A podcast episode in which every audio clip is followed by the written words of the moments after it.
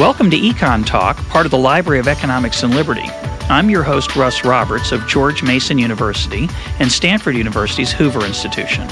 Our website is econtalk.org, where you can subscribe, find other episodes, comment on this podcast, and find links and other information related to today's conversation.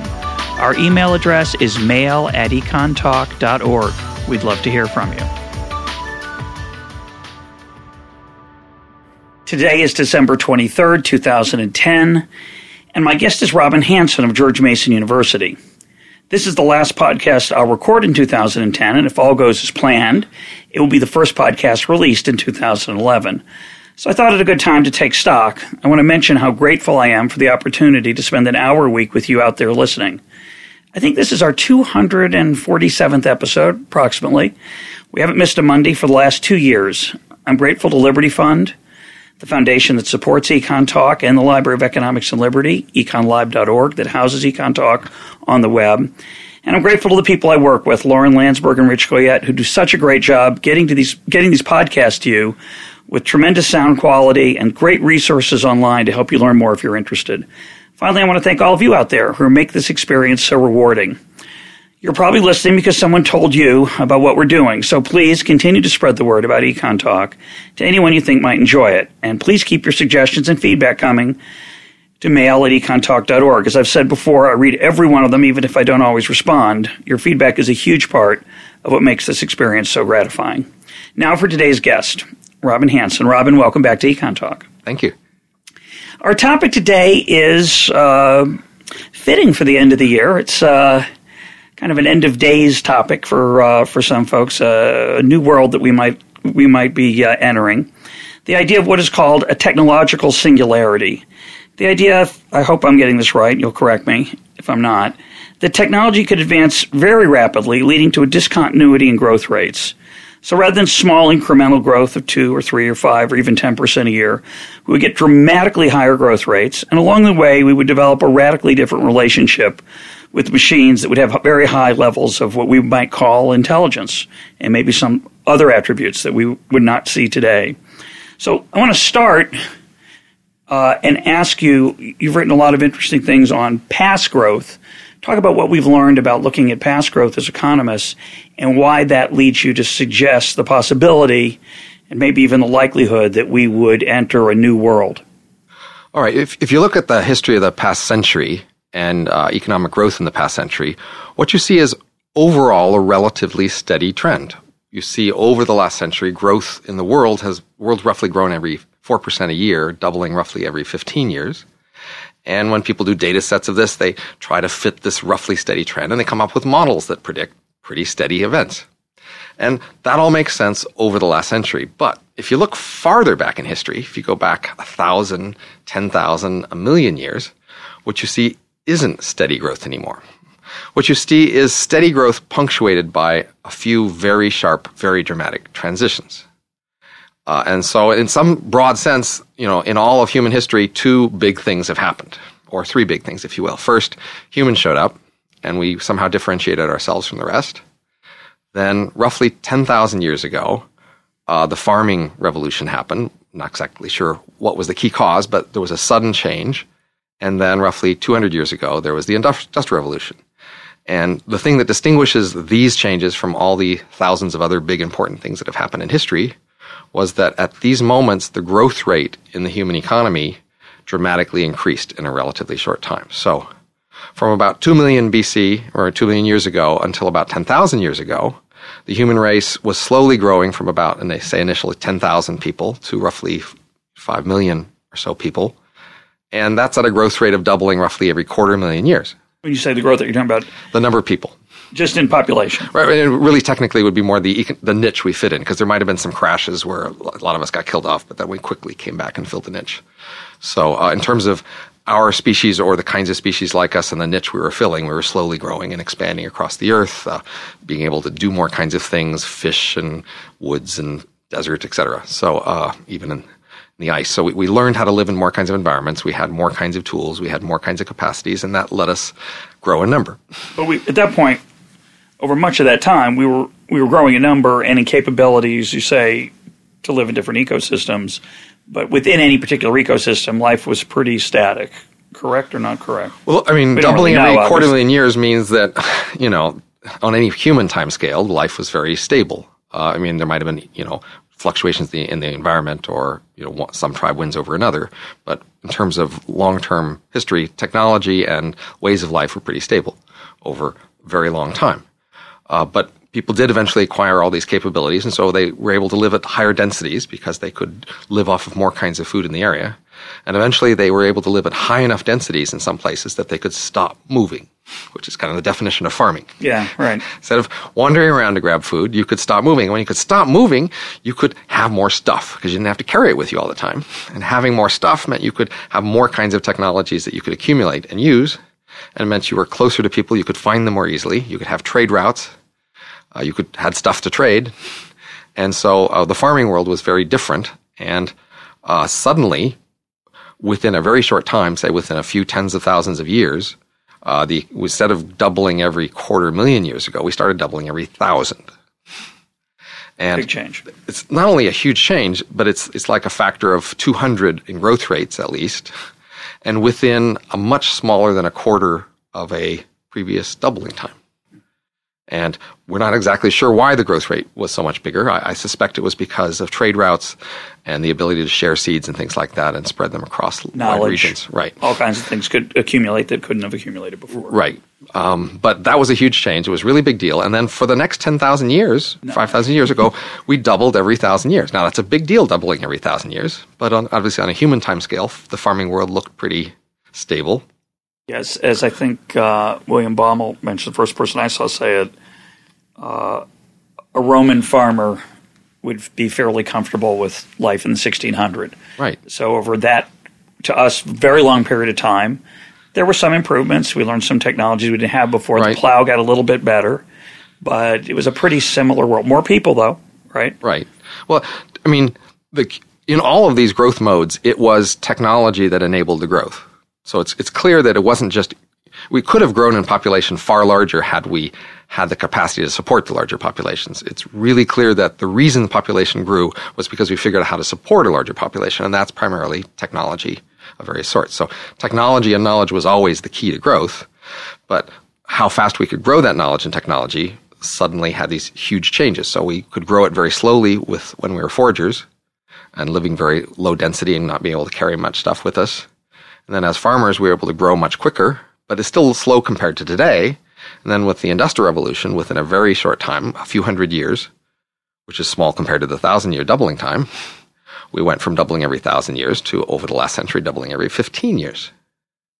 And, And again, I, I want to focus on when you say doubling, you're, you're talking, usually when we talk about growth rates, we're talking about standard living. But you're talking about population, but it's also standard of living. Right. So we're taking world product as the product of the number of people times the per capita product of each person. So we're taking sort of the standard capacity of the economy to make stuff. So over most of human history, when world product grew, we spent that on more population. And per capita wealth didn't change much. But in the last few hundred years we've grown so fast, doubling every 15 years, that we, population hasn't kept up. So per capita wealth has increased because And the, that's and that's revolutionary. That- Right. That's first time in human history. it's, it's, it's uh, very important and very enormous. Unparalleled. Right, because we sustained this growth rate in the economies over a long period of time. There have been, you know, periods of time in the past when there have been sudden crashes and sudden growth, and temporarily people were very well off, and temporarily they grew fast, but you know, ran out. So that's nice for those of us alive today. We, we've got our heart valves and iPads and air travel and all kinds of pleasant and some not so pleasant things um, along with them. Mostly pleasant. Um, so that's it. We're going to now continue to grow and double every 15 years, and so that's right. good. So, so the usual debate about the future, and framed by academics and, and economists, is to choose between, say, three scenarios. One is things continue to grow as they have, which is the optimistic scenario, usually described as. There's a pessimistic scenario that things crash and we all die, and there's because some, of say you know environmental collapse or war or we run out of materials or something. institutional failure and Who knows? right? But that's the negative scenario, which you take seriously. And then there's the happy medium scenario. We have to find a way in the middle, yeah. not to fall into oblivion and not to rise naively into the sky that won't be there, but we have to find a way to have a right. stable medium in the middle. And that's and that, the usual debate. And that optimistic one is, again, about a 2% per capita growth. growth rate in the developed countries, maybe a little higher in the undeveloped right. to get them. They're going to catch up some. And Right. And, but even that optimistic scenario, obviously, if you project it, say, two centuries or 150 years, 150 years is would be 10 doublings. That's a factor of a thousand, right? So you say the optimistic scenario continues for another 150 years, the world will be a thousand times more productive. Hard for people to, to grasp, but right? that if you have trouble grasping that, what you want to do is go back 150 years ago and think about life in 1850, which was very, right. very different than life today on virtually every dimension. Right. So this is a pleasant in many ways scenario, although if you think it's unsustainable or unfeasible, and then we're, we're deluding ourselves, then yeah. you think we're in for a big rude awakening when we find out it can't happen. Right. But those are the three usual scenarios. But now the fourth way. right. But I think you should, in addition to taking all three of those scenarios seriously, you should take a fourth scenario seriously, which is that we could have another dramatic event of a similar magnitude than, say, the three most dramatic events we know about in our history, which are industry, farming, and then the arrival of humans in the first place. Both of which were largely unprecedented in terms of previous trends. Unexpected, and, came and out of the blue. In terms of a sh- time scale, they were very short time scale compared to previous time scales, and they dramatically changed the time scale of what was happening. So if we just take those events and we just do numerology, we just say, we don't know where these numbers come from, but let's just pretend like the next thing that happened would have a growth rate increase similar to the previous growth rate increases, and then maybe the modes, the number of doubling times that happen during each mode are similar. We just use those numbers to project the future, not knowing how where this comes from or how, but just saying, hey, maybe things could be like, like a chartist in the stock market world. There you go. Just look naive, at the graph. A little okay. naive, but, but could you be. know, what else you got? So if we did that, we'd say, well, we can get a remarkably tight prediction for the growth, the new growth rate because these increases in doubling times have actually been remarkably consistent. And so what you get is roughly in the one to two week doubling time range. So pause, let that sink in. So I say it again. Mean, one to two week doubling time in the world economy. That means instead of the current 15, 15 years, years, which by the way, again, I think most people are probably shocked to think that it's 15 years because that they look back 15 years, and they go, "It world doesn't seem that different 15 years ago. How could it have been twice as rich? That must be happening somewhere else." No, but it is happening here. And that's that's an important thing to realize. One of the reasons the world can change so fast is that it can change in ways you don't see and interfere with your life. if you had to notice all these changes, it couldn't change as fast because you'd say, you know, I don't. What am I going to do with this? You'd, you'd be in the way. Yeah. we figure out ways to grow with it where you're not in the way. Okay, so every two weeks instead of every 15 or so years. Right. So now the interest rates would have to be on a similar scale. So that means if you've got a pile of money and you put it in the bank, it doubles every two weeks. So this would be obviously a strong temptation to save. Yes. If if you had ordinary human, you know, time scales. Uh, it would, we might live a lot longer. It might be real different. Right. Uh, it means that uh, you know even a small amount of mon- money within some short time becomes a large amount, enough to live in some, you know, comfort, presumably, if not at the center of attention. So uh, that's a ridiculously hard. thing. But there it is. That's two weeks. So the other question might be like, when would that happen? Now, how long these things have lasted kind of varies. And in fact, you might think from the past two transitions, we're kind of overdue for one if you just want to take the numbers at it. On the other hand, if you want to go farther back, you might say sometime in the next century. So we don't get a very sharp time prediction other than roughly in the next century, but we get a pretty sharp prediction about the new growth rate. One of the reasons that's hard to understand, to adjust to this idea is the fact that before these transitions occur, life looks really stable. So if you're a hunter gatherer, yeah, twelve thousand years ago, you have a pretty stable life that looks a lot like if you knew about it, your great grandparents. Sure. Uh, and similarly, if you were a farmer six thousand years ago, or four thousand years ago, or two thousand years ago, farming is farming. And someone said, "Oh, there's going to be this thing called the Industrial right. Revolution," you'd say, "Well, that's not plausible." And here we are after the Industrial Revolution, and life looks, as you say, it's pretty stable in the sense that, barring the occasional financial collapse like we're in the middle of right now, uh, you know, economy in a developed country goes 3% a year, which is pretty good. 3% gets you doubling every 25 years, 20 something years. It's not bad. And that's the way it kind of is. So it's hard to think of to go to a radical change when you're in the middle of what is all that you know It's very challenging folks. So tell us why there might be a glimmer of what could bring this about, other than just, well, it's happened before, it'll happen again. All right, so the first thing to just mention is that um, human timescales, you know, are not the only timescales in the universe. We, we know about lots of timescales, the life of stars and galaxies and Longer, atoms vibrating older. and all sorts Yeah. of things. so it so happened that up until recently, you know, the growth rate timescales were just vaster than ordinary human lifetime scales, so you just didn't notice it in a lifetime.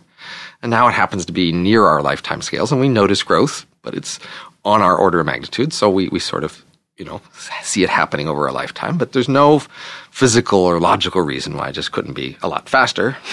Just depends on how these parameters work out. All right, so that that's sort of set up. So now the question is, okay, yeah, that's nice numerology, but you know, if we, if this is actually going to happen, it has to happen with real stuff in the world around us, right? There has to be something that actually embodies it or supports it. So, uh, if foragers were looking around and could they have foreseen farming? Could they have envisioned the idea that if they stopped moving and stayed in one place, that suddenly things they could have trade routes and wars and all sorts of things? I don't know. Could farmers have envisioned industry if they just made these machines a little more reliable and a little more standardized? Maybe had a factory line. Could they have envisioned that they would really be this useful? Well, it's pretty hard. Probably not. Could somebody in 1960 imagine?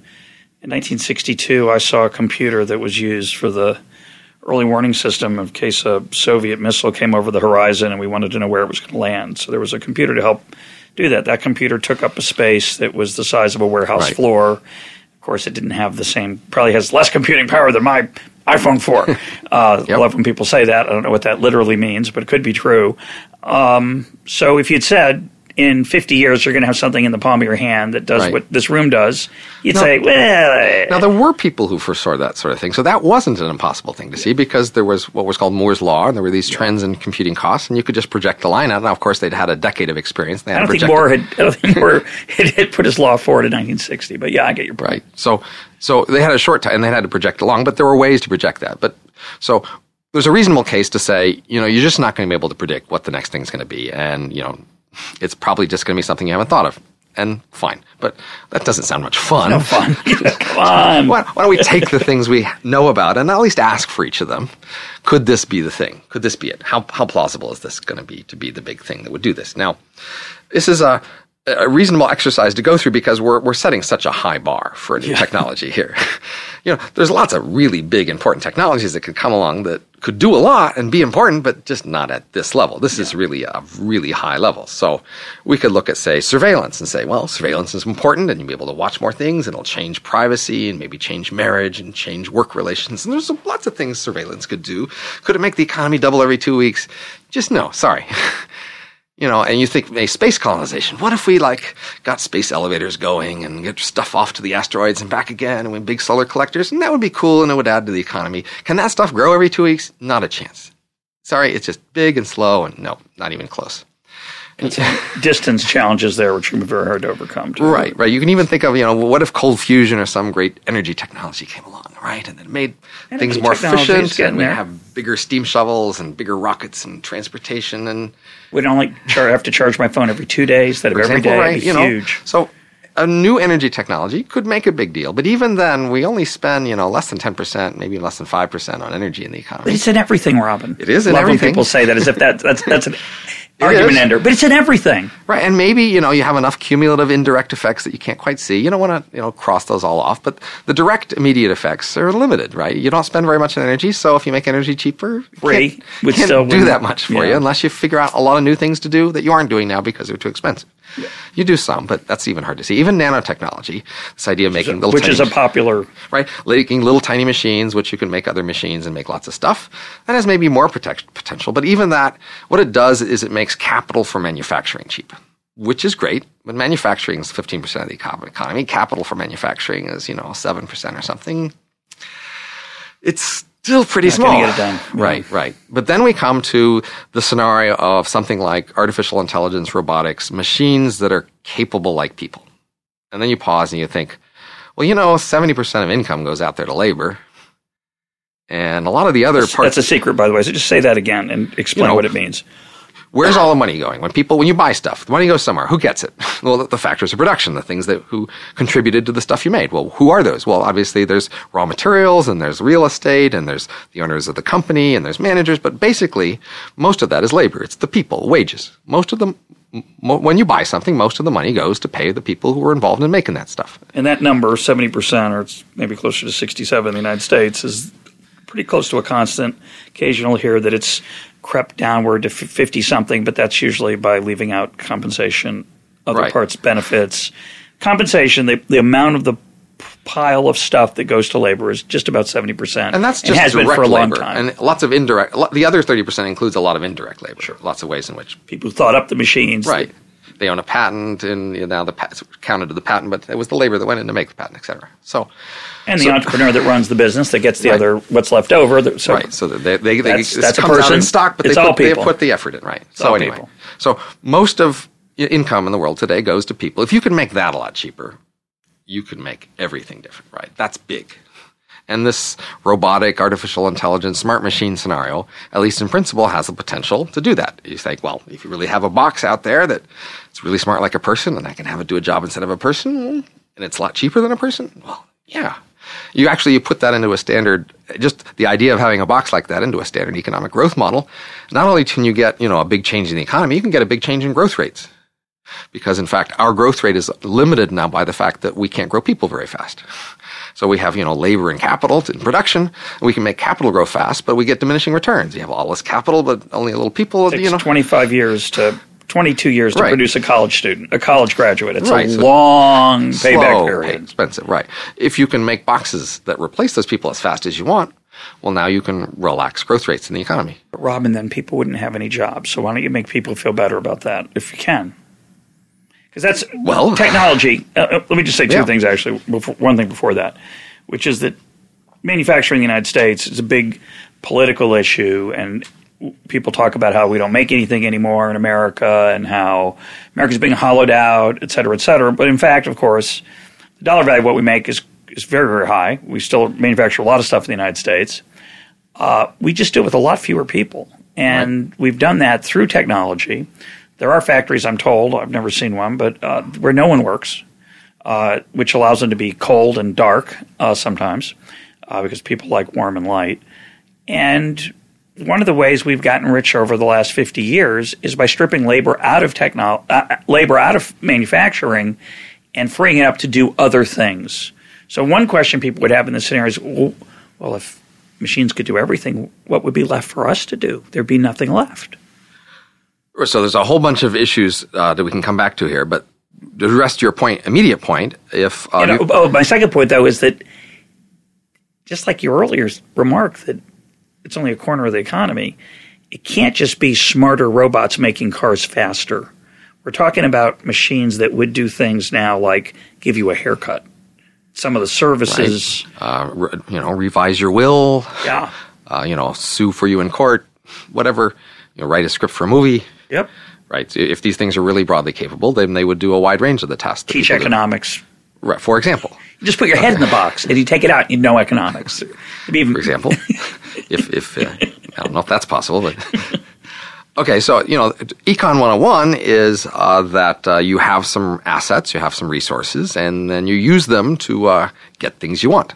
One of the assets you have is your ability to work, but um, you work in part because uh, that's a way to get other stuff. If uh, it wasn't a way to get other stuff, you wouldn't work so much. Maybe you'd do some other stuff, but you wouldn't call it work. You might call it volunteering, or you might call it retirement, or leisure, or other sorts of things. You'd fill your time, and some of that time filling might be productive, but you wouldn't be doing it because you needed the money to work because that wasn't part of you know your assets. Now, this requires that you have other assets, of course. if your only asset is your ability to work, and that asset becomes less valuable, well, then your portfolio becomes less valuable. So, uh, but clearly, in a world like this, overall, the entire world is richer. The entire world has more capacity to do things. So there is more total wealth. And as long as you make sure you have a cut of it, then you can also have more wealth and get the stuff you want. So there is a question. Let's put this aside. Maybe we might not even get to it. There is a question of the allocation of, pro- of product that it might be hard for us to envisage right now. But I, let's put that to the side and- let's I, I, but I also have to mention that there have been times in in human history where people did imagine an end to scarcity. They were wrong. They imagined higher growth rates, and they said, "Well, when we get that wealthy, of course, we won't worry about stuff anymore." But of course, that hasn't turned out to be true. We invented new stuff that we cared about and enjoyed, and so those predictions have all been wrong. So I'm not sure that your prediction, even though wealth will be doubling, output will be doubling uh, every two weeks, it's not obvious that we would just sit around and be leisurely uh, and enjoy the fruits. Somehow. Well, I mean, in fact, if you look at the leisure class in our society, they're pretty busy folk. They work hard, yeah. Right? They spend a lot of time volunteering or starting new th- ventures or, you know, even hiking, et cetera. I mean, they're, they're not just sitting around staring. They're, they're not like WALL-E staring at TVs, although some of them obviously are. Uh, but I mean, the basic fact is, is in our world, there are people who are independently wealthy. That is, they don't have to work f- to support their lifestyle. Many of them, most of them, spend a lot of time doing things that look like work.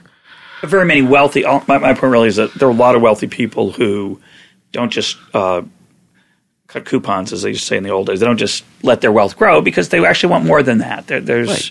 they continue to work. In fact, they work very hard. But they might Sure. work for a shorter amount of time, lifetime wise. But They choose to work on other considerations than the wages. They, they, the wages don't have to be as important to them in choosing the things they do. But many of them do, and they use those wages to buy things that in 1940 or Right. 60 people would have said, "Oh my gosh, those are you know couldn't be imagined."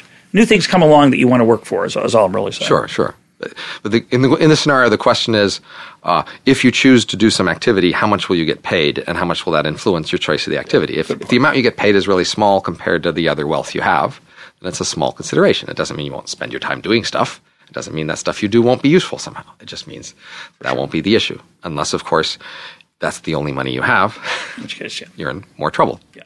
But let's get to this. Um, get back to the question of what might actually happen. So, intelligent machines that would. Yeah, we described this pretty abstractly so far. We just Yeah. said, imagine there's a box that could do what most of what most people can do, but cheaper. Well, we said if that happened, we have all these implications. It's a pretty dramatic change from the world, and yes, that could be the kind of thing we called in the past a singularity, say, farming, industry, the growth of humans. So that would be on that scale. Yep, But now we have be. to ask, yeah, that's a nice abstract description. how do you get there from here? Uh, yeah. Is that mechanically possible? Is it possible to make such a box? And, and is there any reason to believe it will happen anytime soon? Okay, so now we're getting more into the technology of it, and there are a number of scenarios people elaborated for how this might happen. So first of all, we have machines out there, and we have software out there, and they are they have some capacity. They're not infinitely stupid, but on some grand scale, they're they're pretty stupid. and slowly, we're adding more capacity to software. We're making more kinds of pieces of software and machines that can do more kinds of things. So you could just say maybe that trend will just continue, and maybe eventually the end result of that trend will be really high capacity machines with a lot of uh, ability to do things. So, an example would be your car light comes on to tell you that your uh, tire Right. needs air. That's a smart car. The word smart is in quotes there. Uh, but a smarter car would fix itself. smarter car would drive. Yeah, and in, for fact, sure. we're, we're actually not that many years away from being able to field cars that drive. Google's actually done a uh, set of uh, field trials with uh, cars that drive. So there's more. It seems to be more legal and regulatory barriers, uh, liability barriers there at the moment than that. So, but that's a big deal, right? Cars that drive. That's smarter. and don't crash. By Yes, that's of important course. to add. That's easy to build a car that drives. And of course, don't drive over people that get Yeah. in the way and all, All kinds of sorts of details. there. Right, right. Yeah. But okay. But so there's that. That's one scenario. But you got to say, if you look at the trend there and you just say, well, how fast have we been improving and, and how far do we have to go? It looks like a long way to go. People have talked about it as a possible singularity. It hasn't shown the potential. It, Right? It hasn't happened yet. And, and, and the trend is pretty slow. That is, you know, we've, we're doing remarkable things with machines now, and uh, we'll do even more remarkable things. But in terms of, you know, humans are still getting the vast majority of income. Computers as a percentage of world income, you know, down in the few percent, if, if, if that range. So, you know. but that's your view. There are people who think that's the way it's going to happen, right?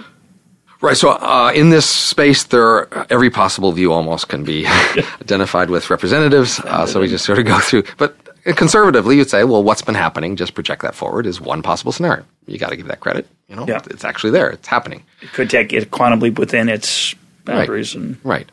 Now, another scenario, people sort of who have more of a physics background or something like that think, well, we haven't found the theory of intelligence. We haven't found the great equations. And if only we discover the great equations, then everything will look much easier. And it's like trying to do chemistry without knowing about atoms or something. You know, you're just fiddling around and don't know what you're doing. But once we've got the equations, then everything will be vastly easier. You mean when you say the equations, you mean some theory, a deeper understanding of how matter connects to other stuff. Well, a theory of intelligence as, in such a way as to make it feasible and simple to make it. Now, of course, the correct theory of intelligence could just be it's one big hell of a mess and there's yeah. just lots of details. Just like the correct theory of how to make an or- biological organism that functions in the world is, well, there's a hell of a lot of detail and you have to get it all right. And there is no grand theory of how to make a tiger. there's just a lot of pieces about how to make a tiger. Yeah. Right. And that could just possibly be what's true about intelligence. There's nothing deeper or central. It's just a lot of p- things you have to get right which is, of course, the way most of the economy is, really. Uh, but some people have hope for this grand theory. Uh, other people hope that there's some way of, of making a machine that, if even if it's really stupid, can learn fast, or like figure out how to make one that can read and it reads all of our stuff, and then it knows a lot. And you know, there's some varieties like that. Um, most of these are sort of long shots, in that you know there's not much evidence so far that anything's going to pan out, but you can't rule them out either. I mean, it could happen. Yeah, it's just seems to be a misunderstanding between data and knowledge, right? It's the internet, whatever that means. The whatever this means, I'm going to say the, the internet knows an enormous amount more than any of the smartest person in the world, but right. it it's not useful. Know that it knows, and it's not right. useful. It's not integrated. In yeah, it doesn't know how to way. integrate it. The brain is a very remarkable, remarkable thing. Absolutely, so that's one of the things we're. One of the definite things you learn in feeling this RHB are very impressed with the brain. Yeah, brain's Don't great. know how it works, but it does remarkable things. Yeah. All right which bring, leads us to the last scenario, which is uh, porting software. So um, people have spent many years writing software, and often they write software on some old machine in some old language, and then it gets obsolete. And they want to have a new machine that you that works a lot like the old one, except it uses the latest hardware and the latest computer languages, et cetera, like that. And one approach, of course, is to go talk to the people who made the original software and try to create a model in your head of how it worked and then rewrite a new piece of software that functions the same way as the old. A different way of getting the software that does the same thing is to what's called port the software. What does that mean? You make an emulator in the new machine that makes the new machine look like the old machine, and then you take the old software and you just run it on the new machine and the only challenge is the emulator. You just got to build right. the emulator. Right, which can be hard, but uh, you know, basically you have to make the new machine look like the old machine so that the old software runs just fine. So that's one approach we can try to take to make smart machines that work like people is to port the human brain software. What would that mean exactly? I've read a little of what you've written about it. It's try to explain that. So your brain is a bunch of cells that send signals to each other and you have different types of cells and they have different types of parts and they've got connections to each other and your brain software is um, two parts there's the which cells are where and what, who's connected to who with what types of connections and then the other part of the software is well how do these cells run i mean what's the rule by which cells take signals coming in and turn them into signals coming out so when I talk to you, signals go in your ear, go through this whole signal processing, comes out to other parts that decide for you to talk back to me, etc. That's what your brain is, is these cells with a set of connections between them and how they relate, and then how each cell works. So, to port your brain, we need two things. We need to actually figure out which of your cells of which type are where in your head, and then we need to know how each of your cells work. Uh, under the and we need to create a box right. that can an emulator that could absorb that transformation right? Right. So once we get this information out of your head then we have to make a computer simulation of your head which basically simulates your cells in their connection to each other. So if we know how each cell works we have a model for each cell and we can implement that model on a computer and we have in this computer the, the connections between your cells and we just make in this computer the same arrangement of connections and then we turn it on if the if if we know what if we've got it right, if we've got the connections close enough, and we've got your cell models close enough, then this new model should model your brain. That it should have the same input output behavior. I talk to it, and, and it, it, would give you the back. answer just that I'm giving right now. I'm having a little bit of an out of body experience here. So I'm sitting, you know, some of these podcasts are done over the phone. There's this one, Robin, being my colleague here at George Mason. We're doing this face to face, and I'm I'm looking at his brain it's encased in his skull, and mine's in mine, and we're doing this primitive thousands of year old thing where we're talking, reaching our own bodies with their physical limitations, and it is somewhat um, exhilarating and interesting to imagine, skeptical skeptic that I am, that we could go to a different model of that interaction. So our this podcast could be created by the Robin Hanson black box talking to the Russ Roberts black box back and forth, and would would it replicate is that the one we're actually having? Well, now these boxes could be sitting in bodies that look a much like ours and sending sound to each other across a room like ours. So, at that level, they doesn't have to be that different. That would be very primitive. I mean, one of the things that strikes me about this is um, there's an irony here, which is there's a certain lack of imagination about this imagining, right? Here we have, we've got these big brains, and we're gonna, the way we're gonna get ahead is we're gonna try to replicate this messy Right. physical thing, It's- and we're relying on this metaphor of a computer that just because that's the hottest thing, and it sounds like something. It's some- also humiliating if you have to admit it. What you'd, you know, the human race would be prouder of itself. It Yeah. came up with the grand five equations of intelligence and implemented that into some grand thing we created. But this approach admits that we don't know how the hell we work, and we're not going to know anytime soon, and we should just make a copy of this complicated mess that we don't get. But there is a reductionist element to this, which says, and this is controversial, I assume, because it, I find it challenging. All there is to our brain is its physicality. There's nothing else there. That's not universally accepted, correct? Right. Now, I have a physics background, and, and by the time you're done with physics, that should be well knocked into you. Um, you know, certainly most top scientists, if you in survey questions, will say, yeah, you know, that's it. You're a brain in this head. Just chemicals and electricity and There really isn't much room for anything else. Sorry. Uh, there's just not much of an open, que- it's not like it's an open question here. It's, um, we, we haven't really seen much in the way, you know, physics has a pretty complete picture of the stuff that's in our, our world around us, where, you know, we probed every little nick and cranny. We only ever keep finding the same damn stuff. I guess the argument would be, and I, I, I thought this was more respectable as a scientific view. Maybe it's not. Um, we haven't made much progress on those fundamentals, right? Well, we Uh, we have uh, enormous progress in in seeing the stuff our world is made out of. Making some sense of of a larger picture of it is is much more challenging. But you know, almost everything around you is the same atoms, the same Yeah. you know protons, electrons. There's a rare neutrino that flies around. There's photons, and that's pretty much it. And you you have to get pretty far off to even see some of the strange kinds of atom and cre- you know materials that physicists sometimes probe. Physicists have to build these enormous machines to create these very alien environments in order to make new kinds of stuff to study. Because they have so so well studied the material around us, where it's you know the things our world is made out of is really really well established. How it combines together in interesting ways is you know gets complicated, and then we don't get it. But the stuff it's made out of, we Now, get that it. part I agree with it. you. I just wonder. Your head is made out of chemicals. No doubt about There's that. there- you know- no one can deny that. The question is, is the sum merely sum of the part, the whole merely the sum of the parts? I don't think everyone accepts that, do they? Well, In the scientific world, we've never seen anything else. right? Agreed.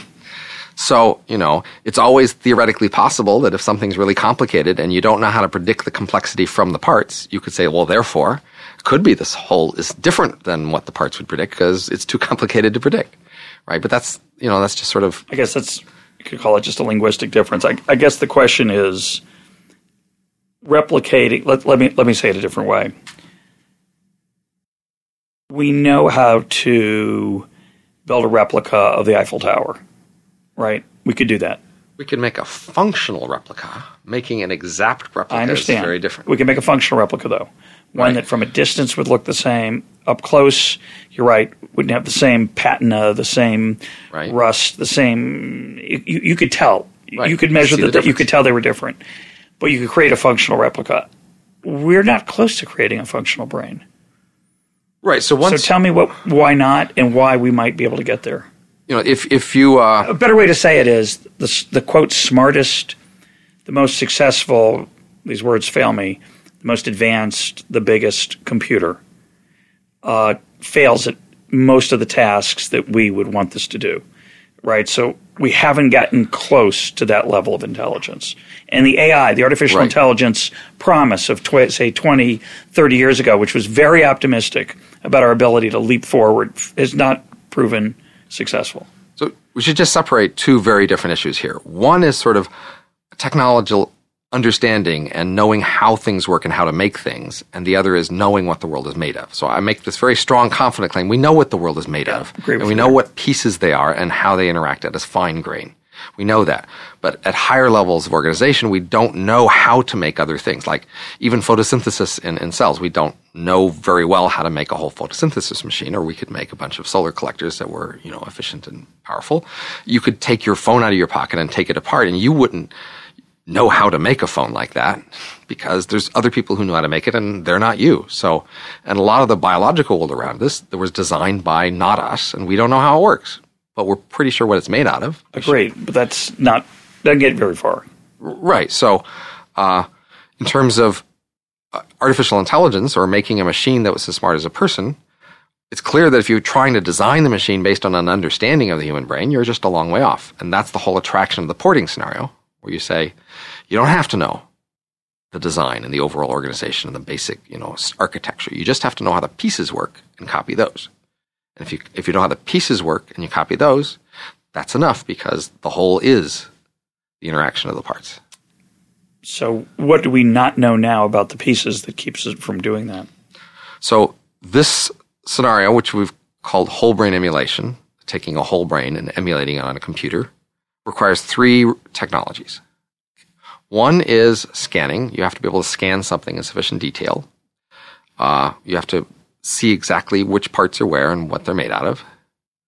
Two, you have to have models of these cells. That is, you have to have a model of the cell input signature and then what comes out of it as, as a mapping. It doesn't have to be exactly right, it just has to be close enough.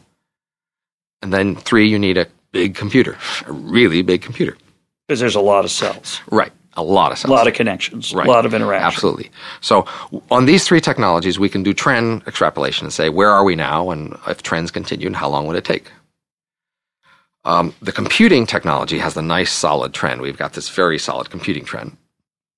And we should project that pretty confidently into the future. And the problem is we don't really know how detailed we're going to need to go into these cells. Okay. So, uh, the, the um, scanning technology, uh, we also have decent trends. This is a vastly smaller industry, so if there was a huge demand for it, it could it could grow much more quickly. But it's a very small demand, so there's a small industry. But still, that technology actually looks roughly to be ready first. Uh, we've actually done a whole mouse brain at a decent resolution. Done a scanning of an entire mouse brain. It's a factor of a thousand smaller than a human brain, but you know What does that mean? A scanning of a mouse brain. well, they they scan they slice a layer. They do a two dimensional scan of that layer at a resolution to go across the edge of each cell, uh, and then they slice another layer and they do the same thing again. And they've done that for an entire mouse brain. so let me ask you again a sort of a naive question. If you could take a person's brain out of their head while they were still alive, you're you're are you going to be able to get access to my memories in this process, my creativity, my all these things we think of as something more than just a physical process. But of course, as you say, it's just chemicals interacting. Is it imaginable that we would be able to reconstruct my memories? Well, to the extent we're confident that your Like, memories, where's the hard drive? your, memory and your personalities are encoded in these cells and where they are and how they talk to each other. So we get that right. We got to be getting it all right because that's all you are. Could be. Okay, carry on. Uh, Well, certainly, but let me say it differently. Looking at it isn't enough.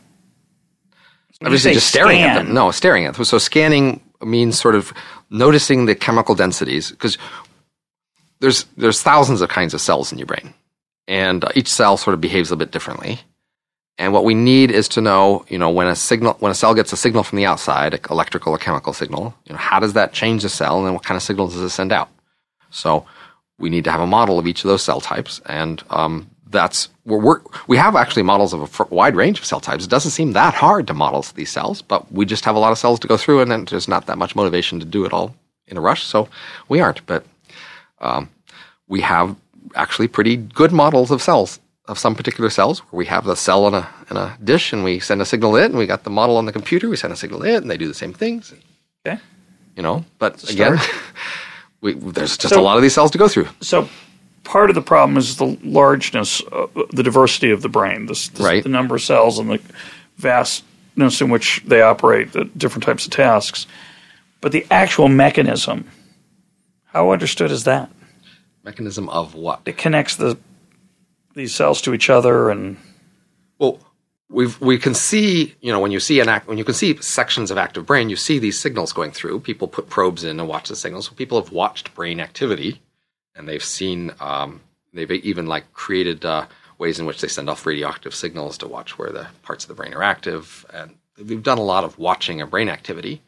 Certainly, as a first cut, what's going on is that brains are sending signals to each other. So we've seen activity going on, and uh, we've s- s- modeled these in various ways. But uh, you know, again, it's I'm not going to be able to persuade you at much more detail than I have so far. I'm just here's the basic concept, Yeah. here's the So- basic pieces, and then we can talk about where what if it worked, where it would go, and we can talk about which things are how far along, and more interestingly, we might talk about well, which how does it matter which thing is ready first or last?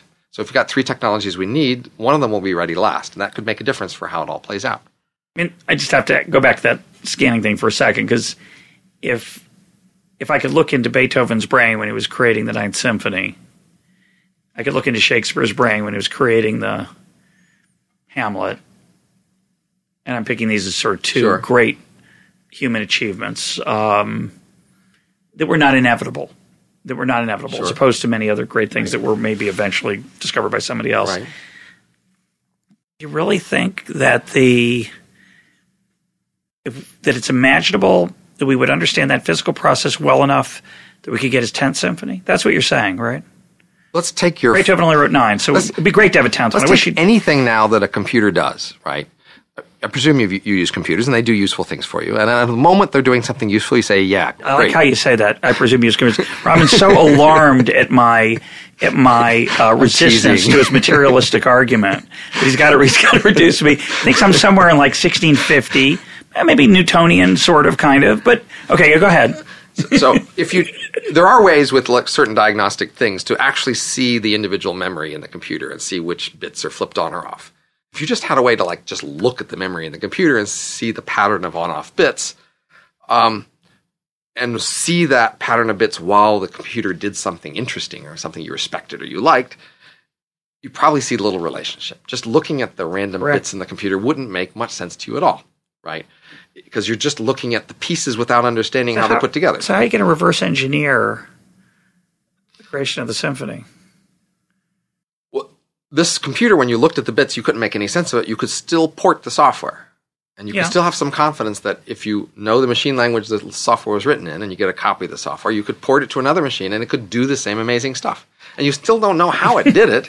Yeah. That's the whole point of porting software is you don't have to know how it works to get it copied over as long as you know what language it was written in. So the key thing is to say, now if the brain was something else than cells sending signals to each other, you say, no, no, you misunderstand. You're, you're paying attention to the wrong thing. There's these neutrinos bouncing around. Yeah, you're, yeah. you're not even seeing them.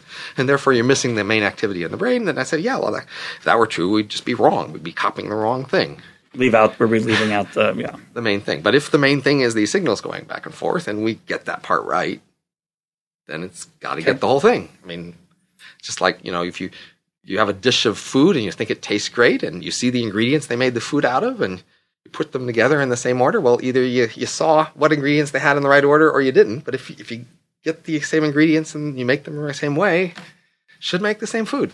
Okay, carry on. But looking at the ingredients isn't going to tell you how it tastes, right? No, that's true.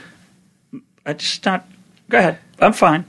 I'll, I'll I'll play. I'll play along. I, I understand the argument. It's um, part of it is you know being a religious person. I, I'm a, I'm capable of of imagining something that's not observable. So that's one issue. And I also just worry about the limits of our ability to um, fully master complex processes with that have random elements. But maybe that's just a matter of time and, as you say, application of effort to it. and we should- resources. We should, always throw in a, an uncertainty here of there's stuff we don't understand and we might just be wrong about something we're missing. So happy But- to throw that in here. But you just said it's, then it's just a matter of time before we figure out.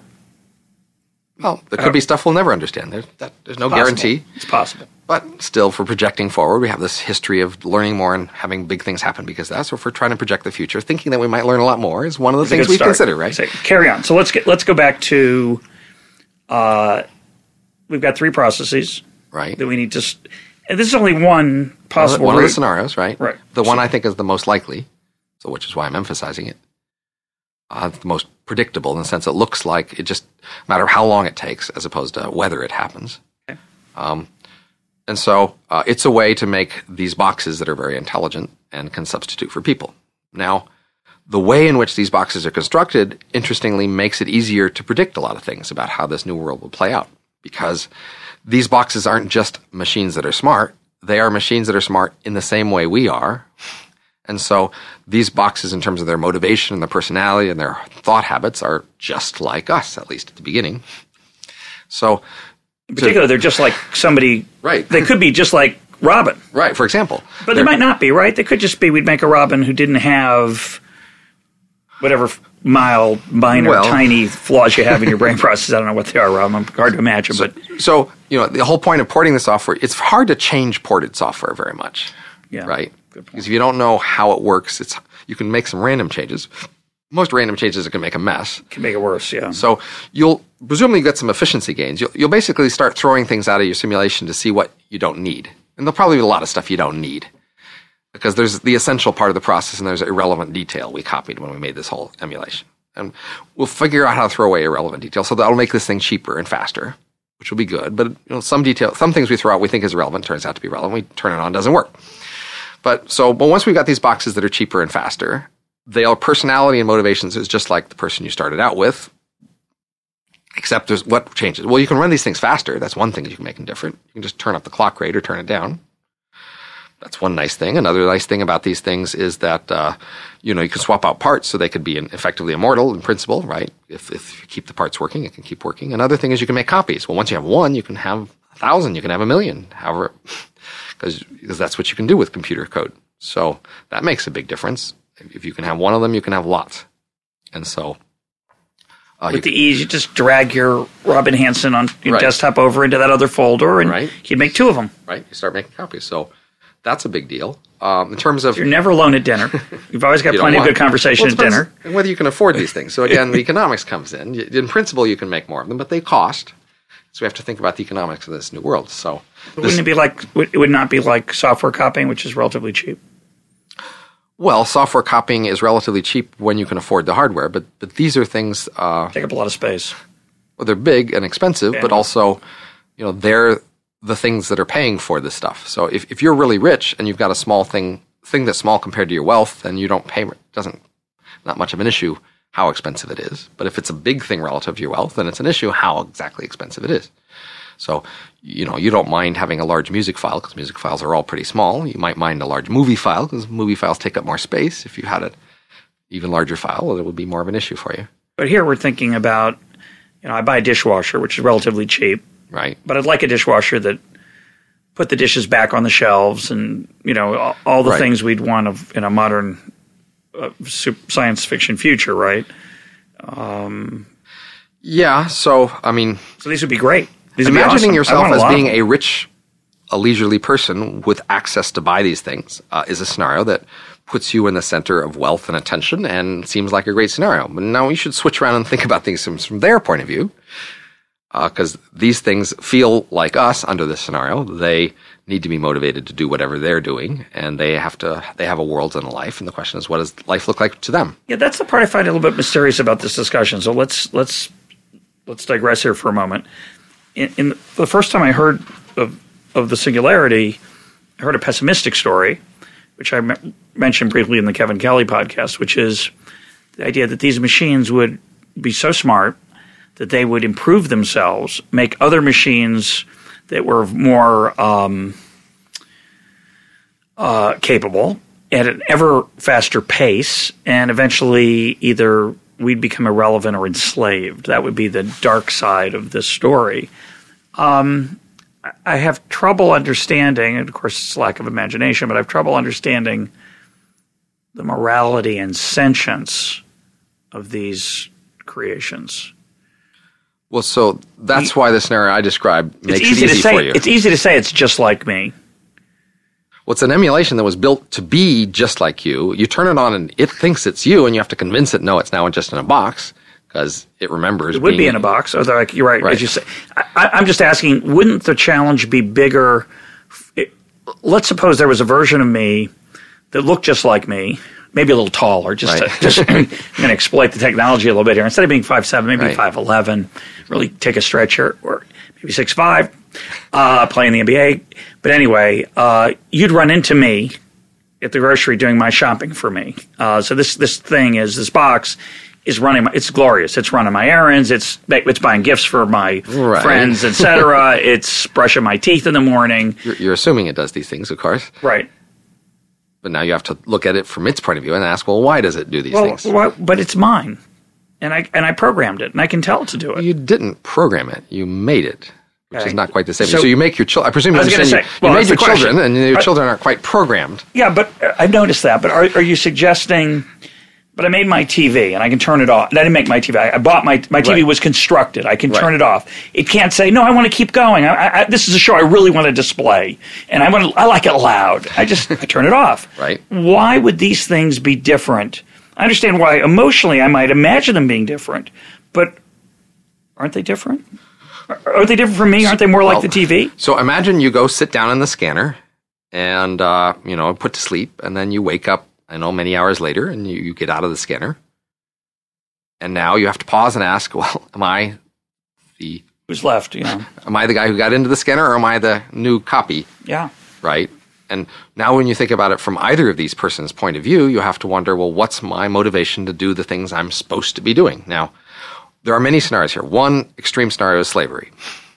So uh, you wake up and you think, gee, uh, that didn't go somewhere else. And then the other Russ says, uh, well, it's time for you to start working for me. And you say, I don't want to work for you. And he says, look, uh, you work for me or you die. And here's my torture button. Now, let me just show you what the pain feels like. You got that? Okay. There's going to be more of that unless you do what I say. And you start to do what he says, right? When, but when I get in the scanner, wouldn't I have the setting set that it would say he won't have a torture button and he won't have a Right. So, but now when you anticipate this, you might think about what the deal is before you get in the scanner and whether you want what happens when you come out the other end. So now, as economists, I need to think about everything I understand about an economy and put together a consistent story of labor economics, growth, et cetera, to ask what will this world be like with this new technology. So I think economics is powerful enough to give us a lot of insights into what a world would be like when you introduce a new t- technology, even one that makes something as strange as this.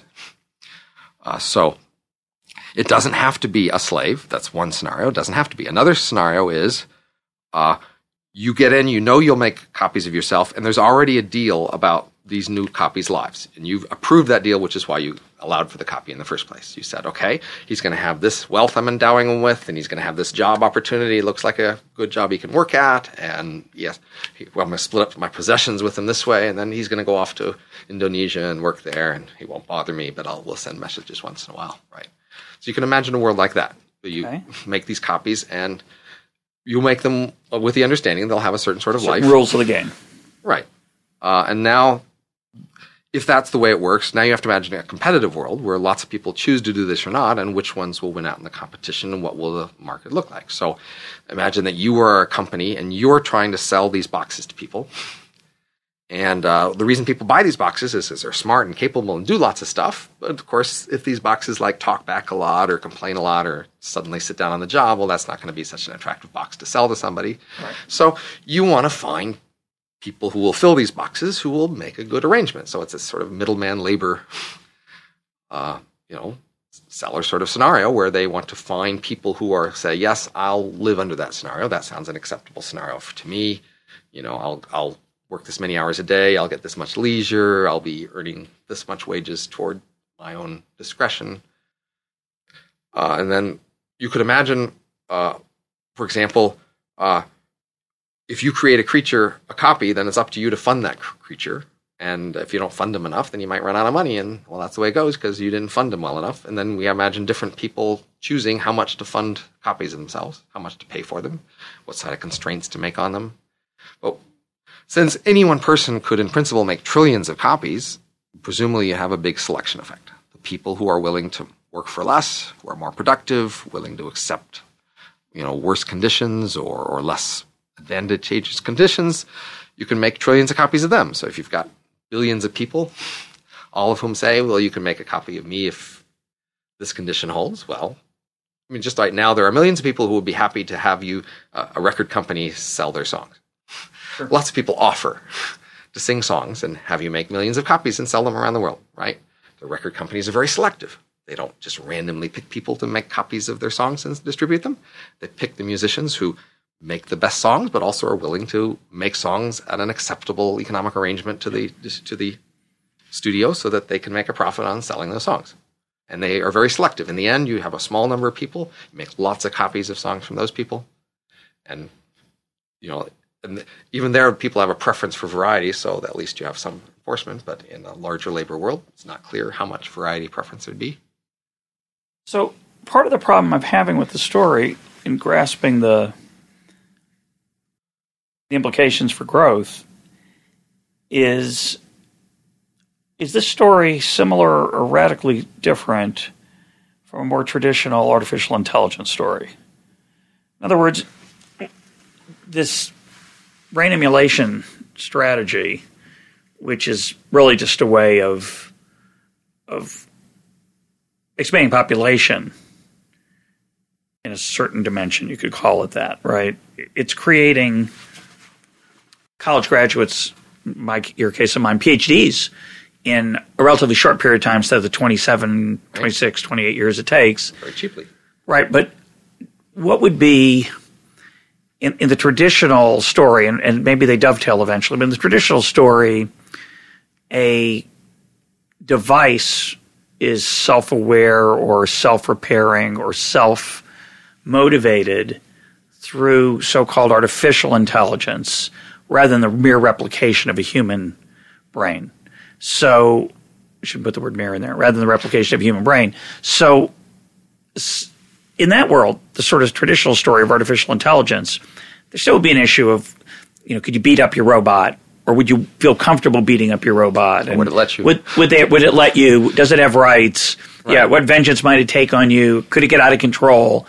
It, it seems to me that the set of moral and, and philosophical issues and legal issues that would be raised by the emulation strategy is different. Is it is that true or not true? It's more a small subset. So when you talk about artificial intelligence, you're really in a quick way talking about a vast space of possibilities because the, the space of possible minds really is vast. Minds are incredibly complicated things, so they can be very, very different. So when you talk about the usual artificial intelligence scenario, you're talking about a scenario that's often not specified very clearly. Really? And it's really potentially covering a really wide range of things you could assume that you'll find a way to design intelligent machines such that they're willing slaves and there's there's never any issue of them rebelling or, or, or, not obeying whatever you tell them because you've just designed them that way. But that's one corner in a vast space of possible minds. So the whole brain emulation scenario is one way to pick a place in that vast space for a particular reason of plausibility of how it is to construct. And it happens to be a place that we can reason more about because it's more like the kind of it's minds familiar. we're familiar with. Yeah, it's familiar. And so uh, it really cuts down the the difficulty of analyzing art, the generic artificial intelligence scenario, which is generically really hard to say much about. But the whole rebellion thing is just hard to understand. So imagine for me, and you know this comes back a little, bit, a little bit to the Kevin Kelly idea that you know what technology wants, that the idea that the technology can quote have a mind of its own. And I understand that within it, within the sense that I understood him to mean it, which is an emergent order sense that that there are certain natural processes and and that yeah. we can't control them. We can direct them, steer them, influence them, but we this can't. Control it. This is a different them. level. I mean, there's there's yeah, a. This is different. This is more like animals, or like horses, or right. or llamas, or right. So that's kangaroos, what, right? right? Yeah. Or so the idea here would be that my car, um, that I want my car to. I, I don't understand how we go from a world where my car drives itself and I say go to the store and it goes to might pick the wrong store right but but it doesn't say I don't feel like going to the store I'm in the mood for a day at the beach how do we get from how does a car go from its current world, which is right. fairly remarkably dumb, actually, but much smarter than a car of 50 years ago, to a world where the car would have, quote, a mind of its own? What does that mean? It might be simpler to just take the world we've always had of creatures with minds of their own and think about the extension in that direction. So, in farmers uh, and herders have had animals. And animals have minds of their own. And in the vast space of all possible animals, we've actually been very selective and only domesticated a very small number of animals, the ones who are most cooperative at basically letting us, treating us as the head of their social group and doing what we say. And you know, there are many very smart monkeys out there who would, could do a large range of the jobs in our economy if only they would not Cooperate, yeah, they yeah, they cooperate. But in fact, they they, they do the job for a little while and then they like randomly smash a bunch of stuff, and that turns out to mess up the whole economic equation, right? Just like a person, they would urge for a banana. Just it's part of life. Right. And so humans have actually domesticated humans to a remarkable degree, so that humans are actually cooperative far more than a random animal, so that humans can actually fit and do many human jobs.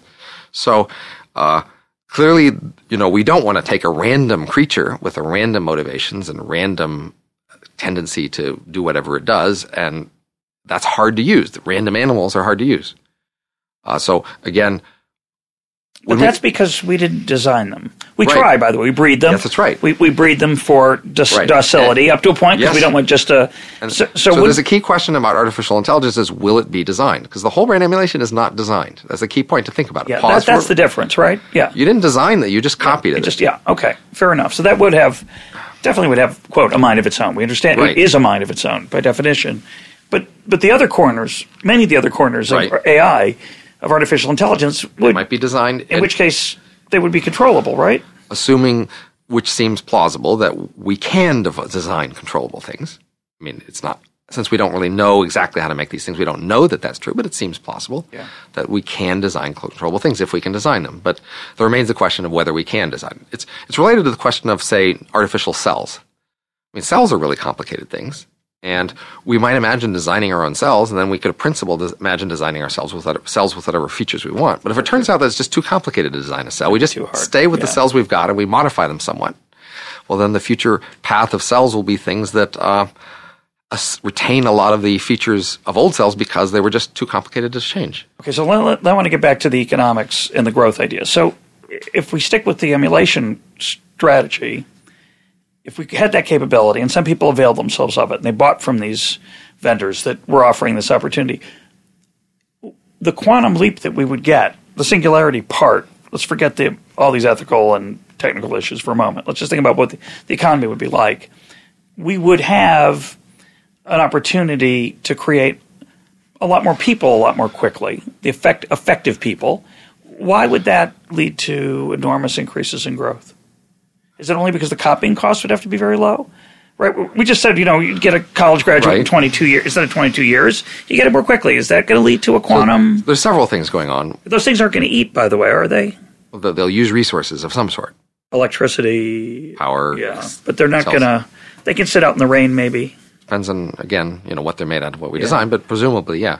So, uh, one thing is that if these I would things are not leave my box out in the rain. I would bring him inside. I If these are made out of computers and computer technology, then they would inherit the rapidly falling costs of computer technology we have today.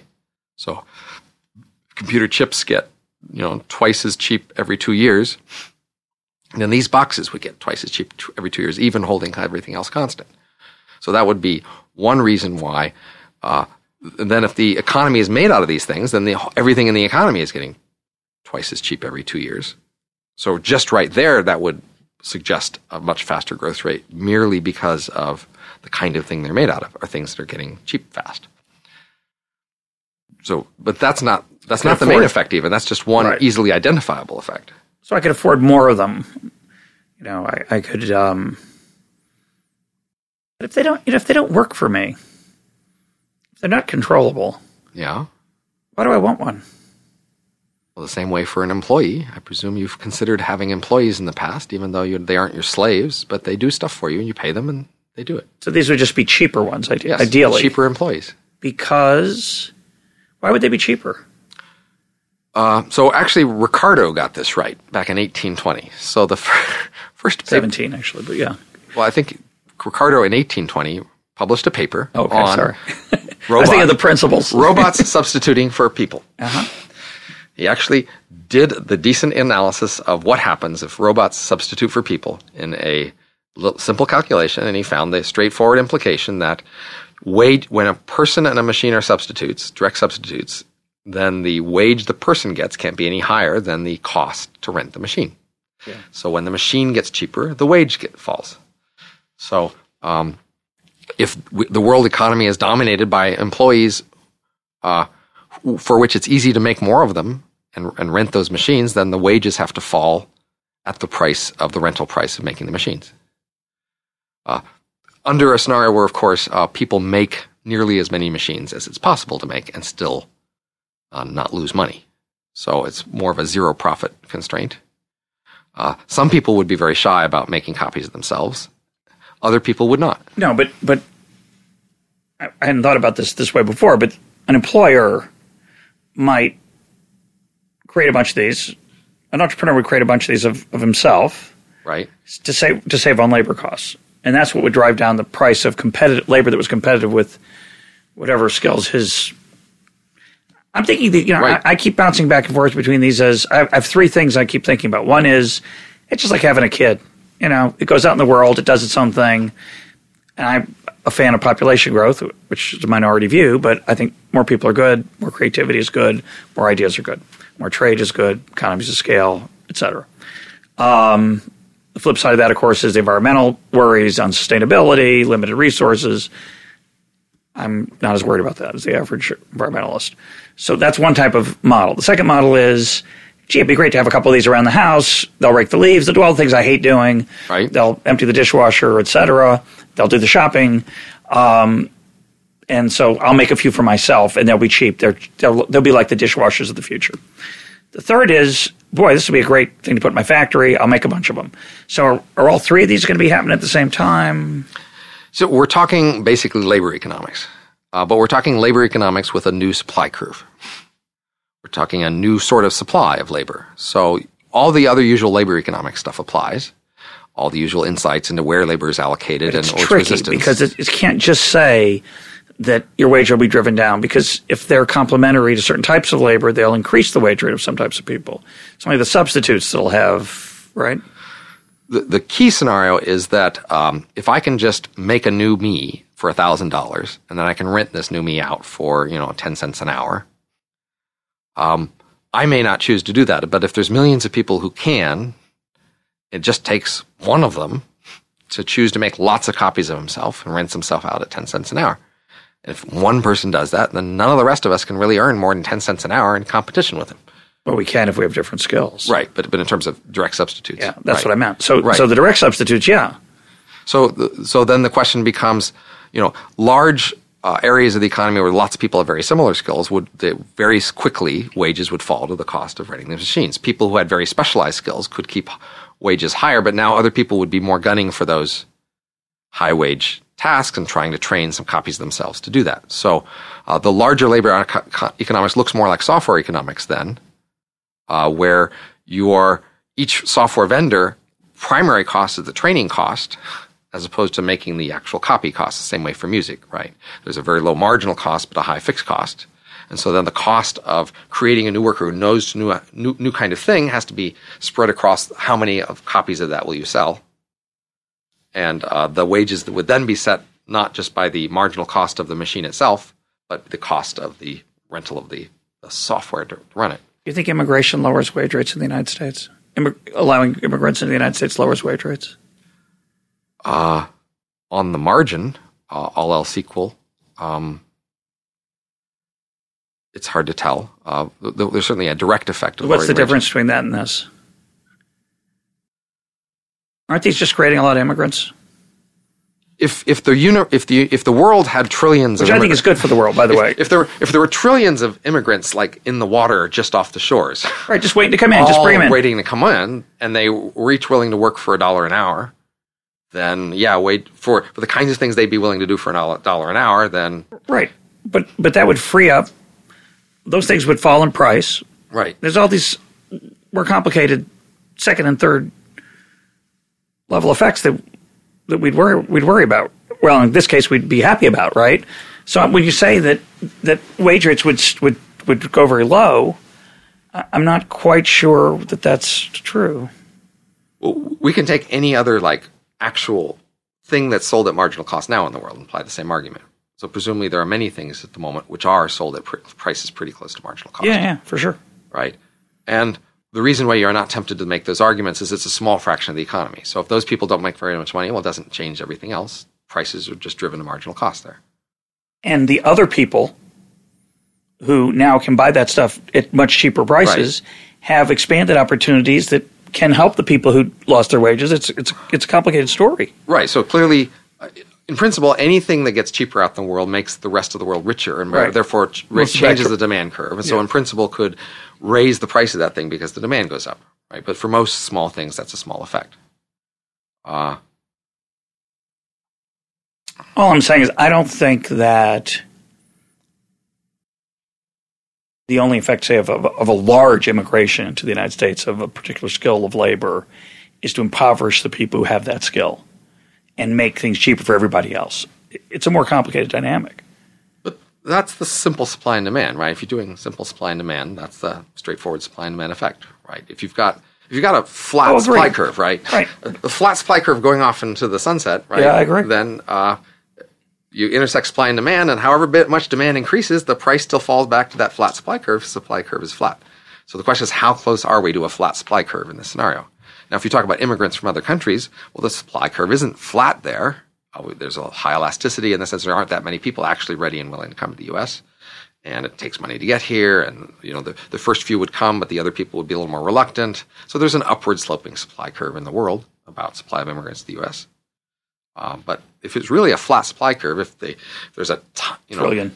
there's a wormhole bringing aliens from other galaxies, and they're all willing to come in, or I guess the uh, South Park time machine from the future, coming back to work, then a flat, flat supply curve brings the price down to supply. Yeah, to that level, right? And who gets rich? Well, as usual, uh, people who have scarce things get rich. So in this economy, there will be um, people who own patents, of course, on the process. There's people who own uh, factories that make these machines. There's people who own real estate in important areas where you want to transport and travel these, move these things. There are people who own the key raw materials that are inputs into these process. You know, this entire world is by definition much richer. It can produce much more, but it needs input somewhere. Whoever owns those inputs then owns wealth. And uh, even owning a small fraction of that wealth can make you uh, be able to buy a lot from this product, barely productive world. Right, but I just don't think we have a full understanding of how the well, one thought I have is the demand for real people, but maybe there'll be a distinction that's hard to to measure. Now, in some sense, if you, you could think of a sort of the spectrum of jobs available in terms of the relative advantage of machines, these kind of machines and people, and you could sort them that way. And then you could ask, uh, well, there are some jobs that have a really high advantage of people relative to machines. And uh, on those really jobs that the people are the best at relative to machines, uh, then those jobs can get a high wage. But these people are going to be just as good as people.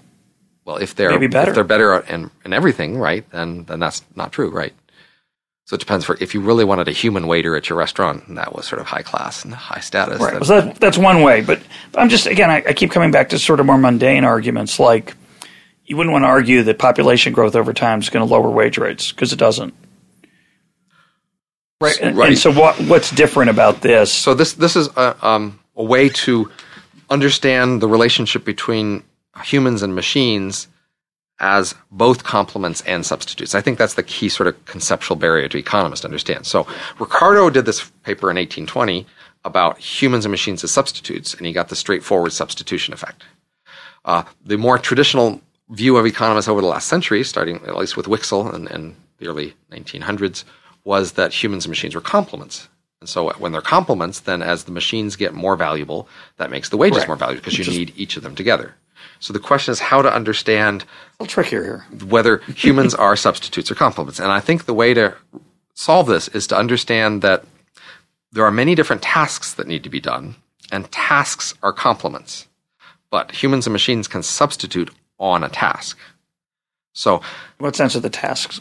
Uh, so, so, in the economy, there's just many things that need doing, and the more the better we get at doing any one thing, the more valuable doing all the other things get. So for example, transportation is valuable. If we if transportation gets cheaper, then we are tempted to transport more kinds of things, and each kind of things we might transport becomes more valuable because we could transport it. Um, tasks are complements in, in, the in the vast economy. Tasks even within a company, even within a factory line tasks or complements. You need to do quality control, you need to pick up the materials, etc. You don't do all the tasks, you don't get the product. Um, so a marginal product goes out to you know people who do tasks that are valuable on the margin, and when things are complements, then uh, all the tasks have marginal value, and then tasks you do better make the other ones have higher marginal value. Uh, so when mach- machines just did a small range of tasks, and that range of tasks didn't change very much, And when the machines got better, all the other tasks became more valuable. But if they could do everything, it's a little more. So, but as machines get better, there's also a substitution on the margin effect that there are tasks that people used to do that you use a machine for instead. So there's the bulk effect of overall, as machines get better, they raise the value of all the other tasks being done. But then there's on, an on the margin substitution of switching over who does which task. And then there's this basically this curve that represents the relative advantage of humans and machines. And if that curve is really steep, then mostly you have this complementary effect. Mostly, as machines get better, they mostly make all the other tasks more valuable and they raise the wages. But if this curve gets flat in some region, then it could be the big substitution effect. A small range increase in the ability of machines means they suddenly do a lot more machines tasks than, than people did before. I mean, usually you, you imagine that there are things that you'd want a physical person for. But again, in this scenario, the way you've described it, it seems hard to ar- argue that there'd be much of an advantage to a person. Right. Because uh, these things are in- so capable yeah. of going such a wide range of things. But that's good. From the broad economics point of view, that's good. It's good to have capable machines that can do lots of things. If, if at least if you have a chance of owning the machines or owning the inputs to the machines. Well, let me. Well, let's. We're we're an hour and 21 minutes into this podcast. Yeah, you get to cut stuff out if you want. No, I don't cut anything out. Um, unless you have a sneezing fit and you haven't had one yet. So I'll work on it. We, let, us try to maybe go another five or ten minutes. Let me ask some more big picture questions, unless the the nuts and bolts of the nuts and bolts. Um, do we want this world? Do you want to live in this world? Have you thought about that? I think I do, but I also think that. Um, people overestimate their influence.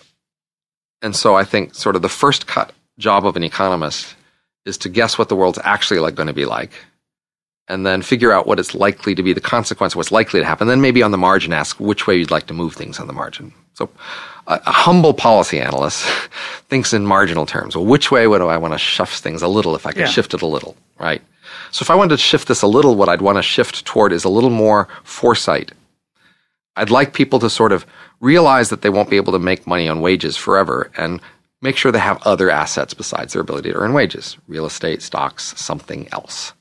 Because in a world where people mostly have something else too, when their ability to earn wages disappears in the place of, you know, interest rates where you can double your assets every two weeks, um, people will be okay. They'll be able to use these other assets to buy enormous amounts of wonderful things from this vast, rich world. So that would um, be people would be happy to give a little bit to those folks too if they didn't have to start with. Right. So it wouldn't be very costly. For example, well, it would be costly actually, but you've got a lot, and right. feel sorry so for these people. And, that would be on the margin that where I'd want to push things the most. But you know, if I if I had the ability to stop this or not, I still think I'd want it to happen because it's a world with vastly more wealth and vastly more people who find life worth living. So I think it's wonderful to have lots of people who enjoy their lives, and it's a different life. It's a more. It's not my life, but it's a life worth living. And what about the environmental issues that people would would respond and say, well, you know, a trillion robots, we're going to get the energy to to plug them in at night and well, uh, the universe has enormous amounts of raw material, including energy. Uh, in terms of physics, there's enough energy to run all this. And these things can be really small. Actually, these can be like millimeter size robots. There's no, in principle, reason they have to be the same size as we are.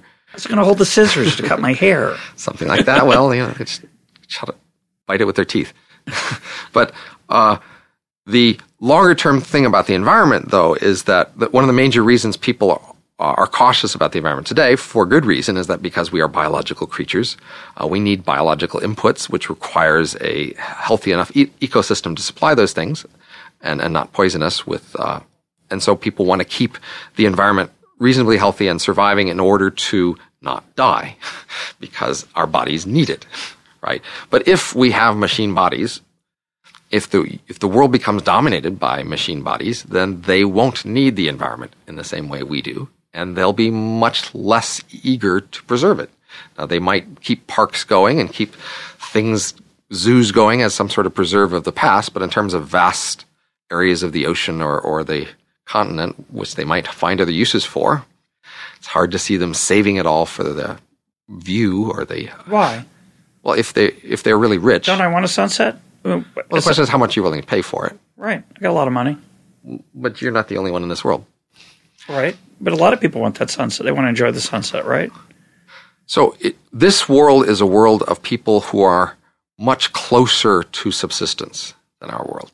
So the vast majority of these creatures, because uh, reproduction is so easy, it becomes much more of a Malthusian type scenario where per capita wealth falls, and uh, people are individually uh, more struggling to make sure they survive. Um, but there are so many of them that the world is still vastly wealthier. So the question is, poor people like that, how much do they want to spend to save a sunset? Um, and historically, it's more limited. A part of us being very rich today means we are in, indulge a wide range of sort of preferences that come to our heads, which aren't very functional in the sense that they aren't making us more competitive or something. They're just what we want. That's is, okay. This is a much bleaker scenario than I than I expected. I, I thought going back to the great arc of human history, we started our conversation with this, so maybe this is a good place to end. We've seen a transformation toward enormously larger numbers of people, leading much more materially rich lives and longer. Yes, right. So there's right. an increase in longevity. There's an increase in command over material well-being. You're portraying a technological change here that I keep pushing you to think of as not much different from immigration or population growth, which to me both actually lead to that same process an enrichment of uh, greater numbers of people and higher income per, per, capita. But you're suggesting this is going to be a very bleak world of so, of super rich people who have command over these things, and then a bunch of drudges who limp along in, in near subsistence. I, why wouldn't it be more like the transformation that we've had, but faster and better? In other if, words, I want to hear. I want to hear more optimism, and if, if not, well, let's. Why wouldn't we try to stop the it? long run stable trend is toward more knowledge, more capacity, more power, a larger total product in the world. That's the clear, stable, long run trend. We will continue to be able to do more, to increase our capacity, to draw on more raw materials with more insight and more ways to deal with them. That long term trend has produced in the past an acceleration in growth rates. We've learned not only how to grow, but how to grow faster. And so we were able to grow faster. Uh, over this time, we had a relatively stable human reproduction technology humans' bodies haven't changed very much in the last two million years, even though an enormous range of other things have. When we could grow the economy only very slowly, human reproduction capacities could easily overwhelm growth rates and per capita wealth stayed low. As our ability to grow wealth became faster than human reproduction rates, per capita wealth rose. But in part, that's not just a consequence of growing the wealth faster, it's a consequence of this stable, stuck reproduction technology of we were only able to grow humans so fast. If this next transition, this next singularity, as I suspect, will involve a technology which allows the rapid increase in the population, now there is no particular reason to expect per capita wealth to rise, and in fact, there's a reason to expect it to fall total wealth is just different than per capita wealth. It's the ratio between two things, and everything depends on how fast the population can grow. But I don't care about total wealth particularly, especially personally. Okay. I care about my wealth, right? We all care about our individual stake. Well, of course, your wealth, uh, personal wealth, could increase too, as long as you are selective about your population. you know, you could spend your increased wealth on having more copies of Russ and therefore having a larger Russ population, or you could spend your personal wealth on having one Russ who is richer. each individual will continue to have those options. Individuals can either have more copy, more descendants, a larger clan, or a smaller clan that's richer. Uh, but when population is possible, it's possible now to grow the other way. It's possible to choose to use your larger wealth to have a much larger population where per person wealth is smaller. But are, are these copies are not biological? Doesn't matter. Well, it does matter because they're going to they have different resource demands, right? Right. As if they're they could have. There's still resource demands. I understand, matter. but they could be dramatically lower than than a human being. Right, right? but it's the, it's the rate of growth in the demands that's the key thing.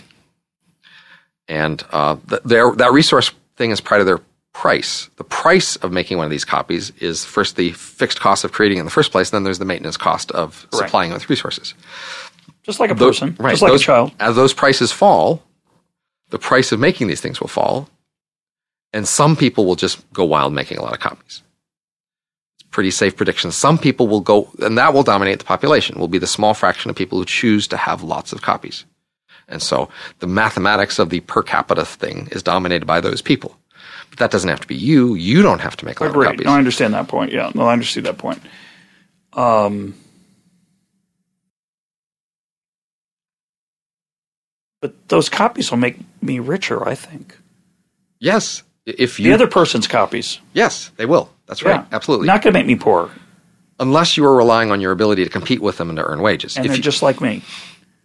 If, and they're not. If you own things like real estate, patents, stock, if you own things that whose value doesn't decrease as they get more competitive. Again, you wouldn't say that with respect to immigration or population growth. What's different here?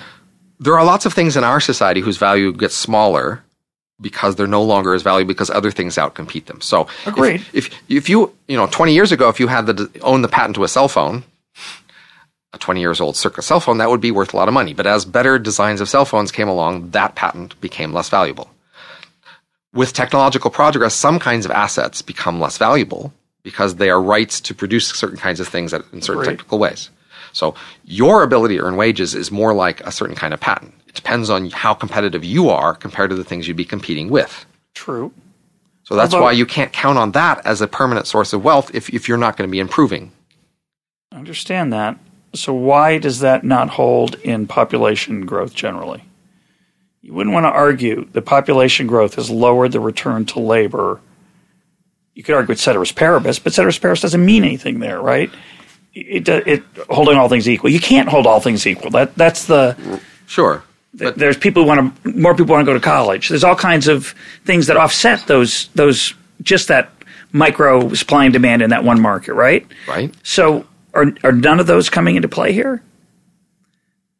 Or have you not? Am, Again, I, am I on the wrong track? Think about you know thousands of years ago in the farming world, uh, there was growth in the economy, but the population could grow quickly, and these other effects couldn't counteract it very quickly. Some, right? So, in fact, thousands of years ago, when the population in an area grew, then in fact the wages of labor fell relative, say, to the price of land.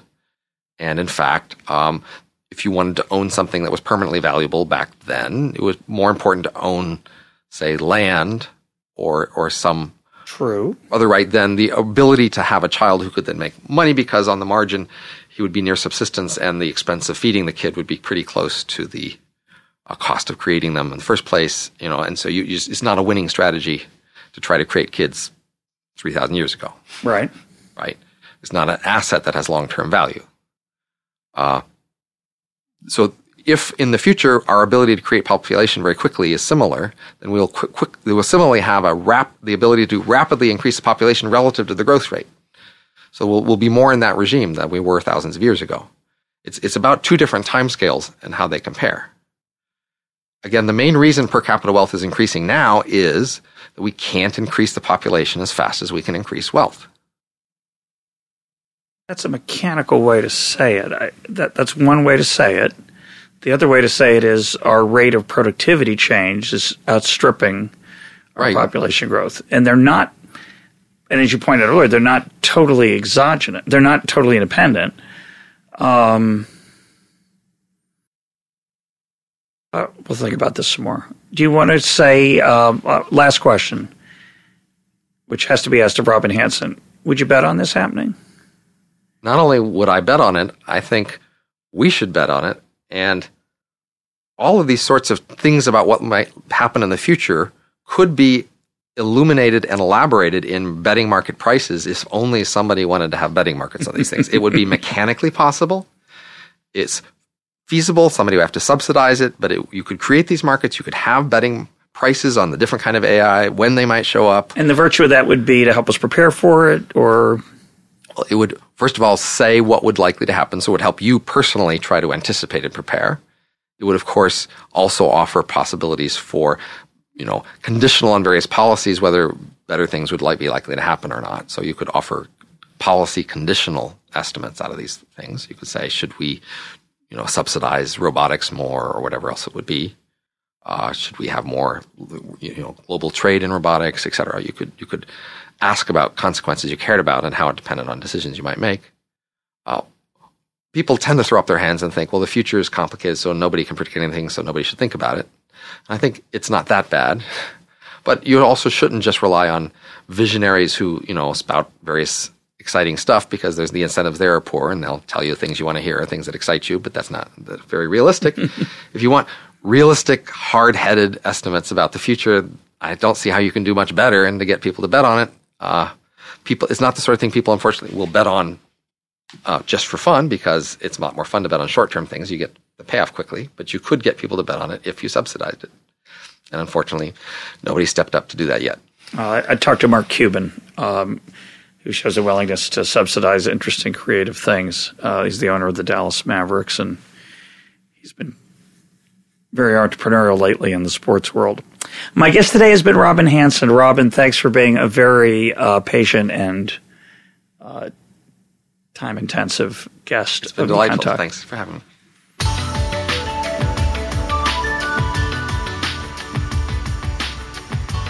This is Econ Talk, part of the Library of Economics and Liberty. For more Econ Talk, go to econtalk.org, where you can also comment on today's podcast and find links and readings related to today's conversation. The sound engineer for Econ Talk is Rich Goyette. I'm your host, Russ Roberts. Thanks for listening. Talk to you on Monday.